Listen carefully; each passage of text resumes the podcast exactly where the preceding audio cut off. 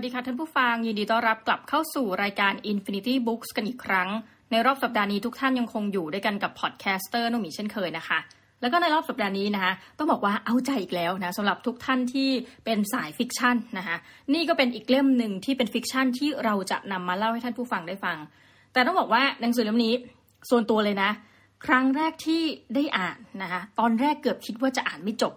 แต่ดีใจมากต้องใช้คำนี้ว่าดีใจมากที่ตัดสินใจนะคะ กระเสือกกระสนต้องใช้คำนี้ตอนแรกๆเนาะแล้วก็ตั้งใจอ่านจนจบ แล้วก็รู้สึกว่าเออดีแล้วแหละที่เราไม่ได้ปล่อยมันทิ้งไว้นะคะหนังสือเล่มนี้มีชื่อว่าความตายครั้งที่มีความหมายมากที่สุด The Unlikely Pilgrimage of Harold Fry นะคะหน้าปกเนี่ยเขียนว่าไม่มีคำว่าสายไปกับการตามหาความหมายของชีวิตสำนักพิมพ์ที่จัดพิมพ์นะอันนี้เวอร์ชั่นแปลเนาะก็สำนักพิมพ์ Piccoloนะคะเล่มนี้เขียนโดยคุณ Rachel Joyce นะคะแล้วก็แปลโดยธิดารัตน์เจริญชัยชนะนะคะ เอาละทีนี้เราแอบมาดูเรื่องย่อหลังปก คือจริงๆอยากจะเล่าให้แบบเป็นอะไรที่สนุกสนานนะ แต่ว่าขอไปด้วยกันกับผู้ฟังก่อนนะ เรื่องย่อหลังปกมีอยู่ว่าวันหนึ่งมีจดหมายฉบับหนึ่งมาถึง Harold Fry ชายวัยเกษียณ ผู้อาศัยอยู่กับภรรยาในหมู่บ้านเล็ก ๆ ของอังกฤษ บนซองระบุผู้ส่งว่าคือชื่อนะคะ Queenie Hennessyเป็นอดีตเพื่อนร่วมงานของคุณฮาร์โรเนี่ยที่เขาไม่รู้ข่าวคราวแล้วก็ไม่ได้เจอกันนานกว่า 20 ปี เนื้อความในจดหมายบอกว่าเธอป่วยเป็นมะเร็งระยะสุดท้าย และเหตุที่เธอเขียนจดหมายมาหาเขาก็เพื่อที่จะบอกลานะคะเริ่มเศร้าแล้วนะเขาเขียนจดหมายตอบกลับ แต่ว่าก็เปลี่ยนใจนะคะในขณะที่ยืนอยู่หน้าตู้ไปรษณีย์ก่อนจะตัดสินใจออกเดินทางด้วยระยะทางเกือบ 1,000 กิโลเมตร เพื่อนำจดหมายฉบับนั้นไปส่งให้ถึงมือควินนี่ด้วยตนเองคำถามที่เกิดขึ้นก็คือว่า อะไรทำให้ฮาโรคิดว่าตัวเขาจะทำสำเร็จ ไม่มีใครรู้หรอกว่า การเดินทางที่แสนยาวไกลนี้จะจบลงที่จุดหมายปลายทาง หรือจะยอมแพ้แล้วกลับไปยังจุดเริ่มต้นนะคะ แต่สิ่งหนึ่งที่ฮาโรมีคือความศรัทธาด้วยความเชื่อที่ว่า หากเดินหน้าไปเรื่อยๆ ยังไงเขาก็ต้องไปถึงสักวันนะคะหนังสือเล่มนี้อะจริงๆ ถ้าเกิดไปดูที่ปกหลังนะ ท่านไปแบบห้องสมุดหรือว่าไปห้องใด ๆ ที่แบบอะทั้งอ่านฟรีนะห้องสมุดมหาลัย หรือจะไปซื้อก่อนไปซื้อกรุณาพลิกปกหลังเขาสักนิดหนึ่งช่วงเนี้ยหลายๆสำนักพิมพ์ก็จะเล่นมุกนี้นะคะ ก็คือว่าเอ้ยอันนี้ดี ก่อนที่เราจะตัดสินใจว่าจะซื้อหรือไม่ซื้อเราสามารถที่จะทดลองอ่านได้นะคะก็เพื่อความรวดเร็วถ้าท่านแบบไปเร็วๆก็จะมีตัว QR code ให้ทดลองอ่าน ซึ่งปกติเข้าใจว่าบางที่ใจดีมากนะ ก็ให้อ่านบทลำนำบทนำนะบทที่หนึ่งอะไรแบบเนี้ยนะก็ลองก่อน 325 บาทถามว่ามีกี่หน้า อ่านี่ก็เฉลี่ยเหมือนกับหน้าระบาดนะคะราวๆหน้าสุดท้ายเนี่ยอยู่ที่ 331 นะคะก็ถือว่าหน้าระบาดสำหรับเราถือว่าผ่านนะคะ นี่ ทีนี้มาพูดถึงเรื่องของหนังสือเล่มนี้ อย่างที่ได้เกริ่นว่า ตอนแรกเราคิดว่าเราจะอ่านหนังสือเล่มนี้ไม่จบนะต้องบอกว่าตัวเองเป็นคนสั่งหนังสือเล่มนี้เข้าห้องสมุดนะคะพออ่านไปตอนแรกแบบเอ๊ะมันเป็นเรื่องของชายวัยเกษียณ เนาะชายวัยเกษียณที่เหมือนกับอยู่บ้านกับภรรยานะคะคือเรื่องมันก็เปิดมาใครบอกว่าเขากับภรรยาเนี่ย นอนคนละห้องนอนกัน คือเราก็จะคิดเป็นเรื่องแบบเออธรรมดาสามัญคนที่แบบสวแล้วอะไรเงี้ย บางทีก็อยู่ด้วยกันจนแบบโทษนะคะ เหม็นหน้ากันอะไรเงี้ย ก็เบื่อก็แยกห้องนอนก็ไม่อะไรนะแต่เขาก็เหมือนทิ้งปมไว้สักนิดหนึ่งว่า ก็คือไม่ได้ใส่ใจกันมากนะแต่ผู้ชายเนี่ยดูเป็นคนดีนะ ดูเป็นคนน i c e อะไรแบบเนี้ย วันหนึ่งก็คือได้รับนะคะเป็นจดหมายจากควินนี่นะซึ่งเรื่องก็จะเปิดประมาณว่า เอ๊ะ ถ้าเป็นเราเป็นภรรยาเขานะ ก็จะสงสัยว่า เอ๊ะ เหมือนกับทำไมถึงดูจะให้ความสำคัญกับควินนี่นะก็คือควินนี่เขียนมาบอกลางจริงว่าแบบเธอกำลังจะไปละนะคะแต่ว่าก็คือเขียนมาเหมือนกับซาบซึ้งในสิ่งที่ฮาโรเนี่ยเคยทำให้เธอนะซึ่งก็มันไม่ได้เฉลยไปตั้งแต่แรกว่าเอ๊ะทำอะไรให้เหมือนคุยนี่ก็คล้ายๆกับว่าอยู่ดีก็คือนึกถึงอะไรแบบเนี้ย เราก็แบบอะโอเคนะคะ ทีนี้ฮาโรก็รู้สึกว่าโอเค คนที่เราไม่ได้คุยไม่ได้เจอกันมาเป็นสิบปีเนี่ยเนาะจะทำยังไงดี แต่ว่ามันก็เป็นจดหมายสำคัญเสียด้วย ก็คือเป็นจดหมายที่มาเพื่อบอกลาว่าง่าย ๆ นะคะ ตอนแรกฮาโรก็คือดูแลเป็นทรงผู้ชายผู้ชายก็คือพูดไม่เก่งนะเขียนไม่เก่งนะก็เขียนแบบจดหมายสั้นๆนะเพื่อที่จะนำไปส่งยังไปรษณีย์ใกล้บ้านนะจริงๆจะไปหย่อนตู้ไปรษณีย์ก็ได้ ทีนี้ฮาโรก็เหมือนกับไม่ได้คิดอะไรมาก ก็คือเลือกที่จะเดินทางจากบ้านเพื่อเขียนตอบจดหมายของควีนนี่เนี่ยนะคะพอเดินไปถึงจุดที่จะส่งจดหมาย เกิดเปลี่ยนใจบอกเอ้าเดินต่อไปอีกนิดแล้วกัน แล้วก็เปลี่ยนใจอีกพุ่งตรงคือเปลี่ยนใจไปเรื่อยๆนะเอาไปนิดไปไกลอีกนิด แล้วเธอก็ไปเจอกับนะคุณฮาโลก็ไปเจอกับเด็กสาวคนหนึ่งนะซึ่งทำงานอยู่ปั๊มน้ำมัน เหมือนว่าเดินไปแล้วมันหิวแล้วนะคะก็เลยเข้าไปซื้อนะก็ไปซื้อแบบอาหารเหมือนเป็นชุดอาหารทานเพื่อให้ การตายอะว่าง่ายๆนะครับแล้วเด็กผู้หญิงนี่ก็บอกว่าเออเขาเองก็มีญาติที่เป็นมะเร็งเหมือนกันนะคือพูดไปพูดมาเนี่ยฮาโรก็เลยรู้สึกว่าเหมือนได้แรงบันดาลใจจากเด็กผู้หญิงคนนี้นะว่าเอ้ยถ้าอย่างนั้นเนี่ยส่วนหนึ่งนะก็เราเดินทางไปต่อดีกว่า ทีนี้ต้องบอกว่าการเดินทาง 1,000 กิโลเมตรนะคะมันก็ไม่ใช่เรื่องเล่นๆอยู่แล้วนะคะคืออ่านหนังสือเล่มนี้ปุ๊บนะคะเราก็จะนึกถึงแบบเดินสู่อิสรภาพนะคะของอาจารย์ประมวลเพ่งจันนะคะ ซึ่งอาจารย์ประมวลเพ่งจันทร์เนี่ยท่านก็เดินจากเหนือไปใต้ คือท่านเป็นคนใต้ แต่ว่าท่านมาทำงานเป็นอาจารย์ที่มหาวิทยาลัยเชียงใหม่นะคะเคยทั้งบวชเปลี่ยนอันนี้คือโยงเข้าเรื่องหน่อย เคยทั้งบวชเปลี่ยนก็เคยนะคะไปศึกษาต่อยังอินเดียนะคะแล้วก็ทำงานไม่ทันเกษียณด้วยนะ คือเหมือนท่านลาออกก่อน แล้วก็เขียนหนังสือเป็นสิบเล่มเลยมันทำให้เรานึกถึงหนังสือของอาจารย์ประมวลจริงๆนะเดี๋ยวอาจจะโค้ดทิ้งไว้ให้ด้วยนะคะหนังสืออาจารย์ประมวล แล้วเราก็รู้สึกว่า เอ้ย มันเป็นเรื่องของคนสูงอายุนะตอนแรกที่จะยอมแพ้นะ เพราะว่าเรื่องมันก็เริ่มอย่างนั้นก็คือ ในหนังสือเล่มนี้มันจะต่างขึ้นไปนิดนึงนะของกรณีอาจารย์ประมวลท่านเดินจากเหนือลงใต้นะหนังสือเล่มนี้จากใต้ขึ้นเหนือ คือสวนทางกันนะทีนี้เราก็ต้องบอกคอนดิชันนิดหนึ่งหนังสือเล่มนี้คือเรื่องทั้งหมดเนี่ยมันเบสในประเทศอังกฤษนะอังกฤษอังกฤษเลย เราก็จะต้องบอกทุกท่านว่า เอ้ย ในการเดินขึ้นเหนือเนี่ยนะคะ จากใต้ขึ้นเหนือ มันก็จะมีก็ต้องเรียกว่าเป็นพื้นที่คล้ายๆ กับส่วนตัวนะ รู้สึกว่ามันสูงขึ้นไปนะ อย่างเมืองหลาย ๆ เมืองเนี่ยนะ มันก็จะมีภูเขา มีอะไร ดังนั้นการเดินทางจริง ๆ ของคนสว เช่นเนี้ย เราก็แอบรู้สึกว่าถ้าท่านไม่ได้เตรียมมาก่อน และท่านไม่ได้เป็นนักเดินทางจริง ๆ เนี่ย มันก็เป็นอะไรที่ ค่อนข้างจะยากลำบากนะคะอันนี้ก็คือพูดตามตรงเลย แต่ว่าในหนังสือเล่มนี้คือฮาโรก็เหมือนกับค่อยๆเดินไปนะคะแล้วในเนื้อตัวเนี่ยก็ไม่ได้มีอะไรเลยด้วยนะ หมายถึงว่าก็พอจะมีบัตรเครดิตนะคือพอจะมีตังค์สตุ้งสตางค์อยู่ แต่ว่านอกจากนั้นเนี่ยคือเขาไม่ได้มีของอะไรก็คือ รองเท้าเขาเนี่ยก็เป็นรองเท้าเหมือนใส่เดินที่มันไม่ได้เหมาะสมค่ะมันไม่ได้เป็น รองเท้าที่แบบเป็นรองเท้านักเดินนักวิ่งอะไรแบบเนี้ยนะคะแล้วเสื้อผ้าก็คือใส่แบบเป็นแบบคนอังกฤษนะก็เป็นแบบเสื้อมีปกอะไรเงี้ยนะกางเกงขายาวคือใส่แบบต้องพูดตามตรงพูดอังกฤษเลยนะทั้งหมดทั้งมวลเนี่ยไม่มีอะไรที่จะเหมาะสมกับการเดินทางในระยะทางพันกิโลเมตรไปแต่นิดหนึ่งเรื่องมันก็ดำเนินไปเรื่อยๆ คือเอาพุ่งตรงนะ หนังสือเล่มนี้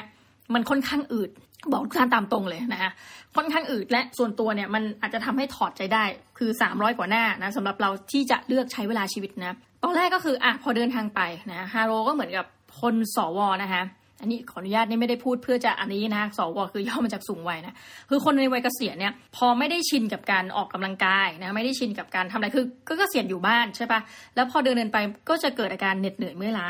เขาก็เหมือนจะไปวุบปูบแห่งหนึ่งนะในพื้นที่หนึ่ง ก็ปรากฏว่ามีหญิงชาวอังกฤษเนี่ย ก็เหมือนเดินมาเอาชวนเขาเข้าไปยังพื้นที่ของบ้านเธอเอง แล้วก็ชวนกินขนมอะไรเงี้ยเอาขนมเอาน้ำมาเลี้ยงฮาโรก็มีความรู้สึกว่าเฮ้ยในในหนังสือเล่มนี้มันพูดน่าสนใจนะบอกว่าเอ้ยอันนี้ก็คือได้ทำลายกฎบางอย่างของคนอังกฤษละคือเราพูดตรงๆก็คือคนอังกฤษเนี่ย ส่วนมากเขาไม่คุยกันนะคะเดินไปเดินมาเนี่ยโอกาสที่จะเฮ้ยปัดดีเป็นไงบ้าง คือสัญชาตญาณนะคะหรือว่า ลักษณะท่าทางเนี่ยจะต่างจากคนอเมริกันสิ้นเชิงนะคะส่วนตัวที่รู้สึกว่าพูดได้ว่าตัวเองอยู่อังกฤษ 5 ปีนะคะสำหรับคนที่อาจจะเพิ่งเคยมาฟังรายการแล้วเนาะตัวเองได้อยู่อังกฤษ 5 ปี แล้วก็อยู่อเมริกาสิริรวมปีหนึ่งดังนั้นจะรู้เลยว่าถ้าเท่าที่เห็นแล้วเปรียบเทียบกันเนี่ยคนอังกฤษจะมีความโคนะคะที่เขาชอบเรียกกันเนี่ยแบบไอ้พูดอังกฤษไงกรณีที่หนึ่งแล้วก็ cold hearted นะคะคือหมายความว่า ถ้าไม่จำเป็นเนี่ยนะเขาก็จะไม่ได้คุยกัน แต่ว่าถ้าเราไปขอความช่วยเหลือเขาก็ยินดีจะช่วยเหลือนะ แต่ว่ามันเป็นลักษณะของ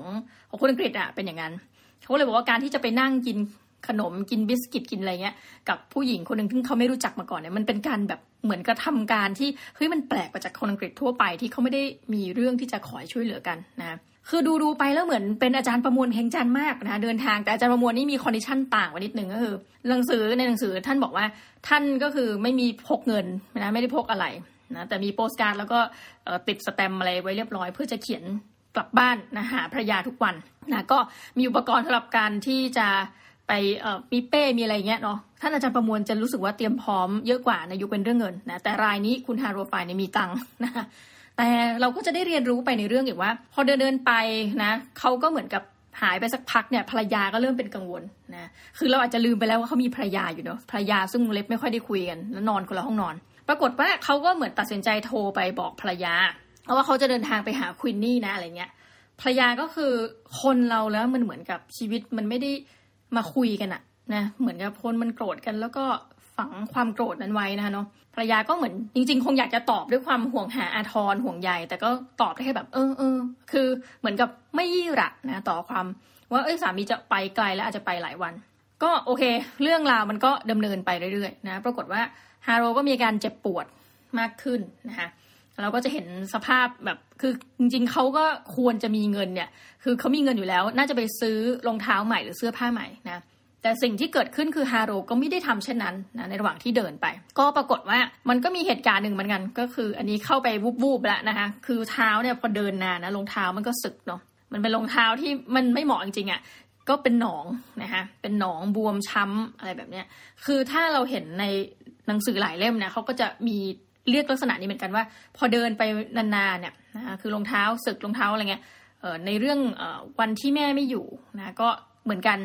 สุภาพสตรีในเรื่องก็เท้าเป็นหนองนะมันคือเวลาเราอ่านขอโทษทีทุกท่านเราก็จะเชื่อมโยงเนาะปรากฏว่าก็ไปวูบอยู่นะคะก็ไปวูบคืออาการไม่ไหวนะปรากฏว่าก็มีผู้หญิงคนหนึ่งเชื้อเชิญเข้ามาในบ้าน เชื้อเชิญเข้ามาเป็นผู้หญิงที่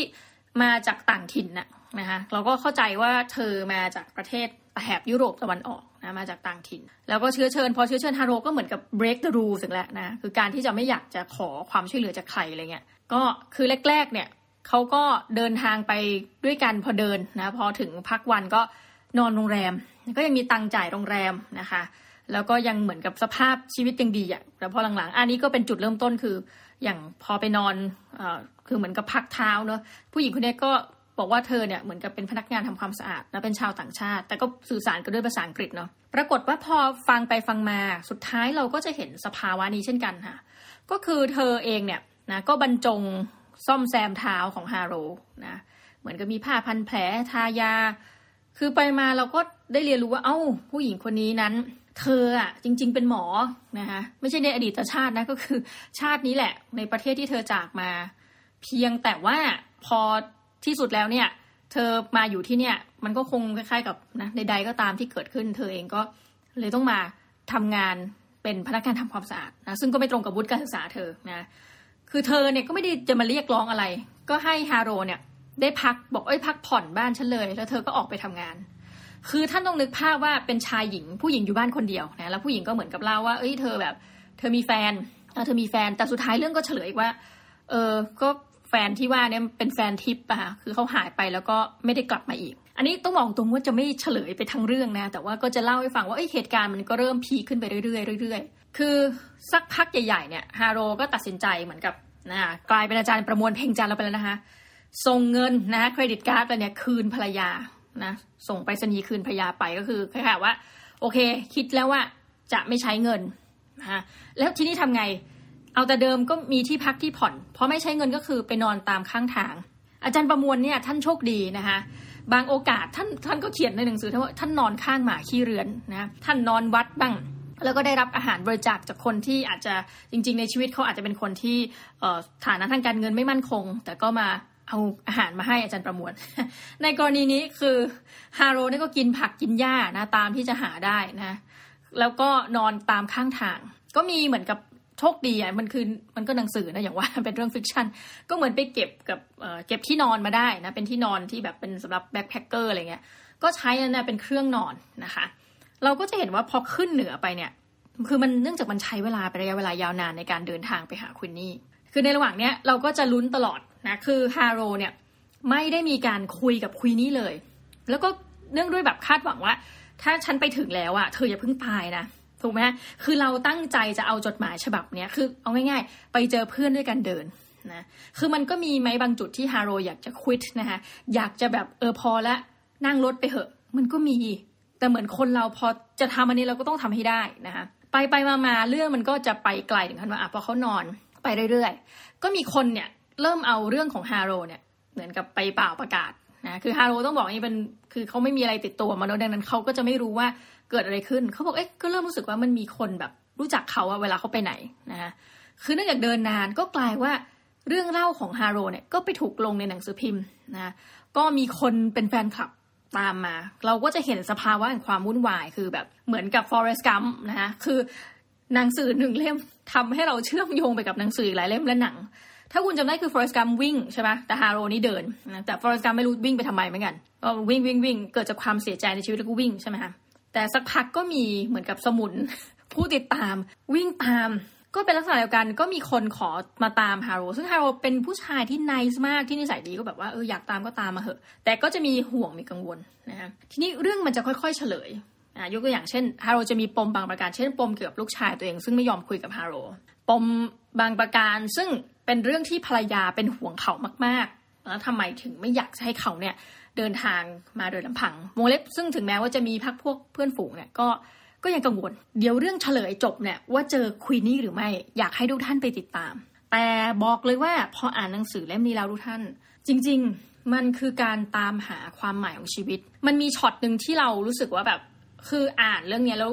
ต้องใช้คำว่ามีอีโมเลยเนาะอีโมขึ้นเลยนะคะคือมุมมันก็จะค่อยๆ เฉลยไปตามเรื่อง เหมือนฮาโรเดินไปก็จะนึกถึงเรื่องเก่าๆในที่ทำงานของฮาโรคือฮาโรเป็น working class คนหนึ่ง นะเป็นชนชั้นแรงงานคนหนึ่งนะคะ ก็พอเข้ามาทำงานนะก็เราก็จะเข้าใจว่าฮาโรก็เป็นเป็นคนรุ่นโบราณทั่วไปที่แบบ จะไม่ได้เรียนมหาวิทยาลัยอะไรแบบเนี้ยนะแต่ว่าลูกเนี่ยได้ทำจุดเนี้ยสำเร็จลูกเข้าเคมบริดจ์ได้เป็นความภาคภูมิใจของพ่อแม่ เอาตรงนี้เอาไว้ก่อน แต่ลูกก็เริ่มจะไม่คุยกับพ่ออะไรเงี้ยเนาะทีนี้ควีนนี่เนี่ยก็เป็นสาววัยกลางคนนะที่หุ่นค่อนข้างจะเหมือนกับน่าจะเป็นคนร่างใหญ่นะเข้ามาทำงานในบริษัทของฮาโร ซึ่งวงเล็บฮาโรเนี่ยมีเจ้านายที่นิสัยแย่มากนะคะแล้วเธอก็เหมือนเป็นสตรีเดียวอะที่เข้ามาทำงาน คืออย่าลืมนะคะหนังสือเล่มนี้มันพูดย้อนไปในยุคที่แบบ โอ้มันนะมันยุคที่อาจจะเป็นสังคมชายหญิง สังคมชายเป็นใหญ่อะไรอย่างเงี้ยเนาะคือในเนี้ยฮาโรเนี่ยรู้จักกับควีนนี่โดยการที่ควีนนี่โอเคเธอก็เข้ามาทำงานฮาโรก็เป็นคนที่แบบไม่ได้สนใจอะไรเลย แต่วันหนึ่งเจอควีนนี่ร้องไห้ แล้วฮาโรก็ไม่ได้ถึงขั้นปลอบไปนะ ก็แบบ เอ้ย เหมือนกับพูดว่าเออ อย่าลาออกนะ เห็นผู้หญิงร้องไห้ ผู้หญิงคือเขาถูกเหมือนกับกลั่นแกล้งอะถูกบูลลี่นะแต่ไม่ได้แกล้งแบบทาง physical นะแต่แบบว่าแกล้งแบบเอ้ยดูถูกแบบเหยียดหยามนะหรือว่าแกล้งทำท่าทำทาง แล้วเธอก็เหมือนกับไปร้องไห้ แล้วก็เธอก็หันไปพูดกับฮาโรแบบฉันเก่งนะ เหมือนฉันทำงานเก่งนะ คือคล้ายๆกับทำไมไม่ได้ดูเธอที่ผลงานการทำงาน แต่ทำไมถึงมาแบบคล้ายๆกับเนี่ยเหยียดยามเธอหรืออะไรแบบเนี้ยในคนในที่ทำงานโดยเฉพาะเจ้านายอะไรเงี้ยเนาะฮาโรเนี่ยกลายเป็นคนที่คอยปลอบควินนี่ มันก็จะทำให้เรารู้แล้วว่าโอเคสองคนเนี้ยมีความสัมพันธ์ที่โอเค แน่นอนคือไม่ได้เป็นเชิงชู้สาวแต่อย่างใดนะคะแต่ในประเด็นอื่นๆก็คือว่าเฮ้ยเขามีความเห็นอกเห็นใจควินนี่นะเราก็จะได้รู้ว่าเอ้ยควินนี่เนี่ยถูกทวีตอย่างไม่โอเคเลยกับที่ทำงานนะคะแล้วสุดท้ายควินนี่ก็ลาออกจากงานไปอย่างวงเล็บไกลร่องรอย แล้วก็มีข่าวลือที่แบบไม่ดีอะไรเงี้ยแต่เรื่องมันก็จะเฉลยเองว่าเขาสองคนนี้มีความ ความลับอะไรบางอย่าง ในช่วงที่จะต้องออกจากงาน คือพูดตรงว่าอ่านเล่มนี้แล้วอะตอนแรกคิดว่าเป็นหนังสือสำหรับคนสูงวัยนะ แต่ว่ามันเป็นหนังสือสำหรับทุกคนจริง ๆ ที่เราจะพูดถึงว่ามันเป็นไปไม่ได้เลยทุกท่านที่ท่านจะมีชีวิตนะถ้าท่านมีชีวิตยืนยาวนานพอก็แล้วกัน ที่ท่านจะไม่เจอกับอุปสรรค มันเป็นไปไม่ได้เลยที่ท่านจะไม่เจอกับนะทั้งอุปสรรคเอ่ยปัญหาเรื่องความสัมพันธ์กับคนนะไม่ว่าจะเป็นคนในครอบครัวของท่าน ไม่ว่าจะเป็นคนในที่ทำงาน เพราะว่าตัวเราเองเนี่ย เรายังทำอะไรไม่ถูกใจตัวเองเลยถูกไหมคะซึ่งในเรื่องนี้มันก็จะพูดถึงความสัมพันธ์ แล้วสุดท้ายมันอาจจะจบด้วยโศกนาฏกรรมก็ได้ มันอาจจะจบแบบ happy ending ก็ได้นะแต่ว่าพูดตรงๆว่ายินดีด้วยจริง ๆ ที่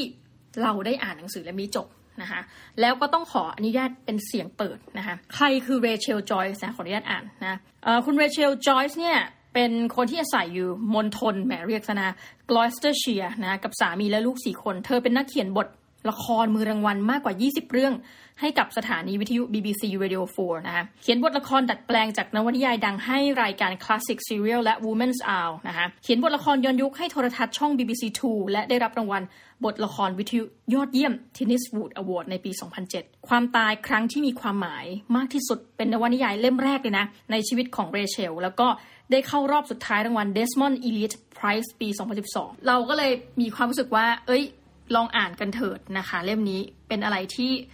ดีงามมากจริง ๆนะคะ เอาละสำหรับวันนี้ก็ต้องขอขอบคุณทุกท่านมากเลยที่อยู่กันจนจบรายการ แล้วก็เราจะกลับมาพบกันใหม่กับรายการ Infinity Books กันอีกนะคะสำหรับวันนี้ สวัสดีค่ะ